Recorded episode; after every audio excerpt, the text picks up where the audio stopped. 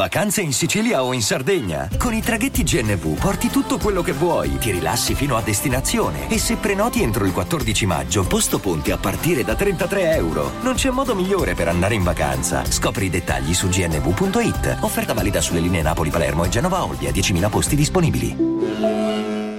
Benvenuto, benvenuta, bentornato, bentornata e tutte quelle altre cose che dico all'inizio di ogni episodio del podcast. Puntualmente poi succede che mi stanco di dirlo perché sono sempre uguali, non mi va di dire le cose sempre uguali, mi stanco e quindi semplicemente non lo faccio, mi sembra anche giusto così. Prima di cominciare a parlare, prima di entrare nel merito della questione che voglio affrontare in questo nuovo episodio, devo comunicare, l'ho già fatto su Twitter, non so se nel momento in cui sto registrando la mia voce l'ho anche fatto su Facebook e su Instagram, che il quindici febbraio duemilaventi sarò ospite a Letteratura Vino Musica di Riolo Terme in provincia di Ravenna. È la prima volta che vengo invitato come ospite da solo a parlare di quello che faccio in qualità di podcaster e persona che ha un blog. Nell'ultimo periodo non lo sto curando molto perché mi sono dedicato principalmente al podcast e alla scrittura di altre cose delle quali poi spero di dare annuncio nei prossimi mesi. Dovrebbe essere così, se no c'è, c'è qualcosa che non va. Tante persone mi stanno chiedendo ma quindi il libro, come va col libro eccetera. Tempo al tempo, quando ci sarà da dire dirò. Comunque dicevo, il quindici febbraio sarò a Riolo Terme, letteratura, vino, musica, che sono tre parole che insieme secondo me stanno benissimo. Molto probabilmente risponderò senza volere a tante domande che mi vengono di solito fatte in merito alla mia attività. Ci sarà con me anche Emiliano Nanni, che è un ottimo musicista, un ottimo chitarrista ed è anche un mio carissimo amico, un amico preziosissimo che conosco da quando sono nato, e quindi insomma sì, chi vuole venire venga, dovrebbe costare poco. Trovate poi tutte le informazioni su Twitter, online non si trova molto, su Google non si trova molto, c'è l'evento su Facebook, basta scrivere L V M e lo si trova. Insomma io, io sono lì, sono emozionato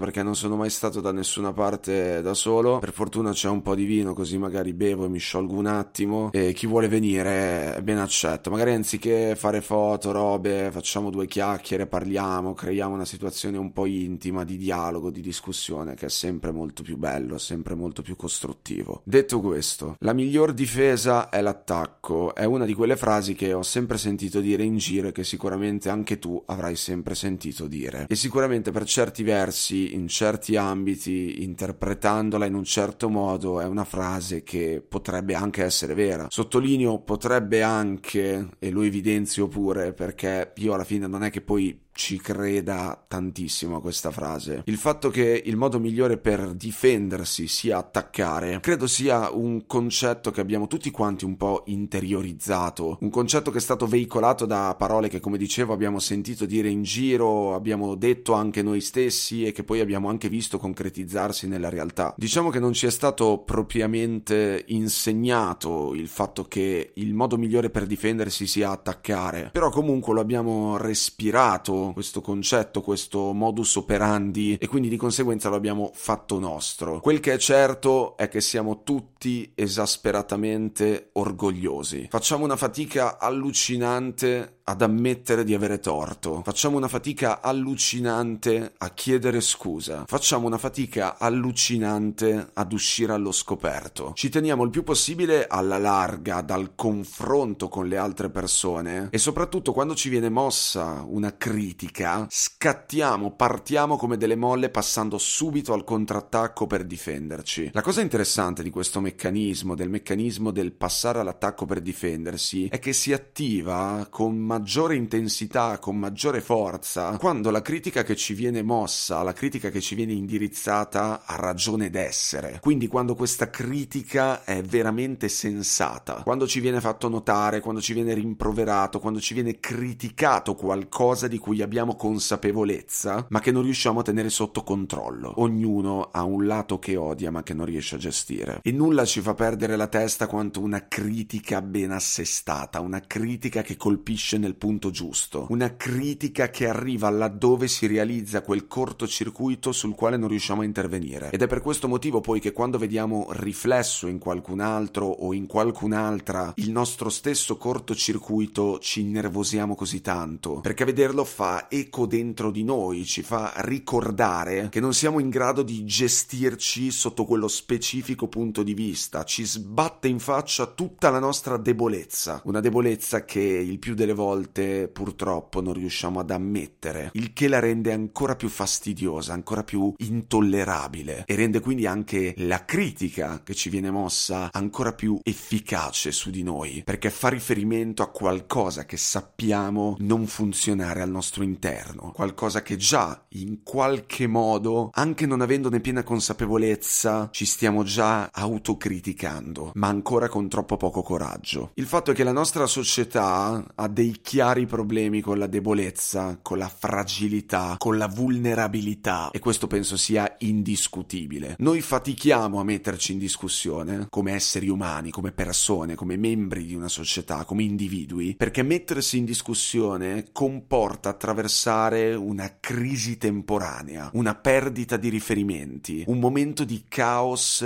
identitario, e quello di cui siamo convinti è che tutto questo non ci debba mai essere. Siamo convinti che sia necessario difendersi a tutti i costi, sempre, e che il modo migliore per farlo sia attaccare, ribaltare addosso agli altri quello che non va. Siamo talmente vittime del dovere di mostrarci forti, del dovere di mostrarci intatti, del dovere di mostrarci integri, per assecondare una logica ammalata che ci vuole in competizione tutti quanti l'uno contro l'altro al fine di stimolare al massimo la nostra produttività, da esserci convinti che chiedere aiuto all'esterno, alle altre persone, quindi aprirsi alla critica, all'autocritica e in generale alla debolezza umana, sia una roba da sfigati, da, da falliti, da emarginati. E basta pensare che esiste ancora l'idea che dallo psicologo ci vadano i pazzi, i disperati, quelli che non sono abbastanza forti da cavarsela e da risolversela da soli, i veri deboli. Questa è una forma di ostracismo che la dice lunghissima sul nostro modo di relazionarci con la vulnerabilità umana in termini di cultura. Siamo nel duemilaventi, ma c'è ancora tantissimo questa cosa, questa convinzione. E in un contesto del genere, dove la critica e soprattutto l'autocritica fanno una paura fottuta, perché fa una paura fottuta mostrarsi deboli, la parte orgogliosa presente in ognuno di noi si esaspera, rendendoci ipersensibili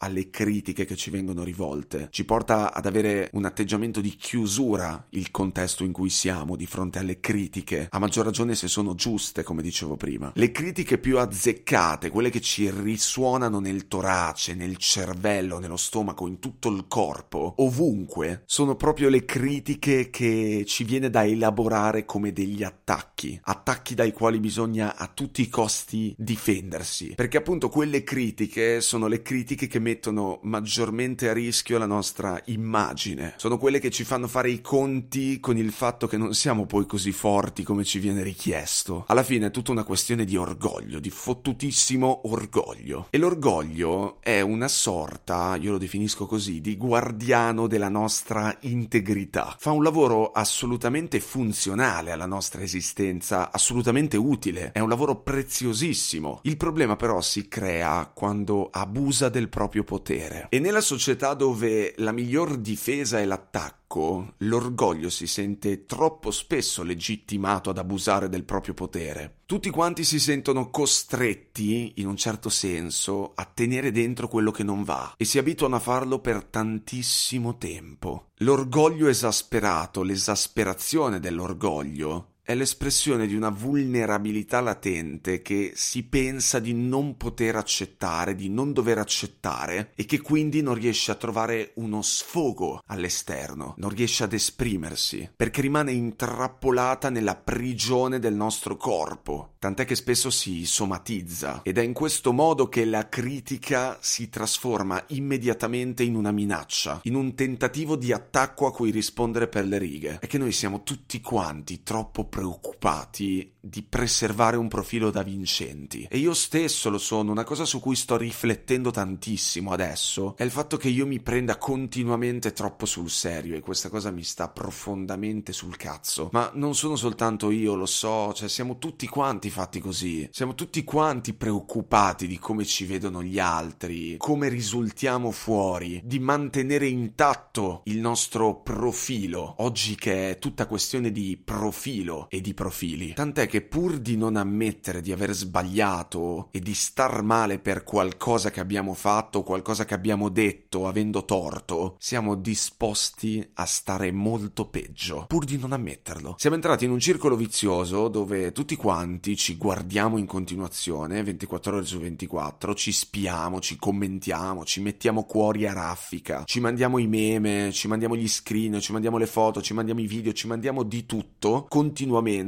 siamo sempre connessi, sempre in connessione l'uno con l'altro, non ci lasciamo mai stare, siamo sempre lì a dirci delle cose, ma ci esprimiamo poco, parliamo poco, entriamo poco nel merito reale delle cose, di noi stessi con gli altri. Ci accusiamo l'un l'altro di essere dei presuntuosi, degli orgogliosi, dei permalosi, di voler sempre avere ragione, ma la verità è che lo siamo praticamente tutti, ovviamente poi chi più chi meno, in maniera esagerata, perché è il contesto in cui siamo a renderci tali. E specifico in maniera esagerata, perché non è una questione di cosa, ma di quanto. Per me non è mai una questione di cosa, ma di quanto. Non è tanto un problema essere orgogliosi, presuntuosi o permalosi, cosa che spesso si tende a pensare perché abbiamo suddiviso ogni tratto caratteriale in nero e bianco, positivo e negativo. Abbiamo ricondotto tutto quanto a un dualismo, a un buoni e cattivi. Il problema non è cosa ma quanto, il problema è l'esasperazione di questi tratti, tutto lo spazio che si prendono. E in questa società c'è una sorta di esasperazione patologica di questi tratti qui, l'essere permaloso, l'essere presuntuoso, l'essere orgoglioso, che guarda caso sono tutti collegati alla difesa di sé, della propria identità. E tutto questo non può che produrre un forte isolamento. Io lavoro quotidianamente in un gruppo con persone molto diverse da me. È una roba faticosissima perché richiede una continua mediazione tra i propri bisogni, le proprie idee, le proprie sensibilità, le proprie metodologie di lavoro e quelle degli altri. Però con il passare del tempo, con il passare delle settimane, dei giorni, ho capito che è anche una grande occasione di scoperta, quella di lavorare, di stare con persone diverse da me ogni giorno, quotidianamente. Perché questo aspetto eh, mi ha fatto più volte sbattere contro la mia presunzione, contro il mio orgoglio, contro la mia difficoltà di chiedere aiuto all'esterno, in generale contro la mia tendenza ad attaccare per difendermi. Poi ovviamente in parallelo mi ha fatto sbattere anche contro quella degli altri, perché stare in gruppo è questo, è vedere se stessi, vedere gli altri e continuamente vedere anche mescolarsi la propria individualità all'individualità altrui. Il lavoro di gruppo mi ha fatto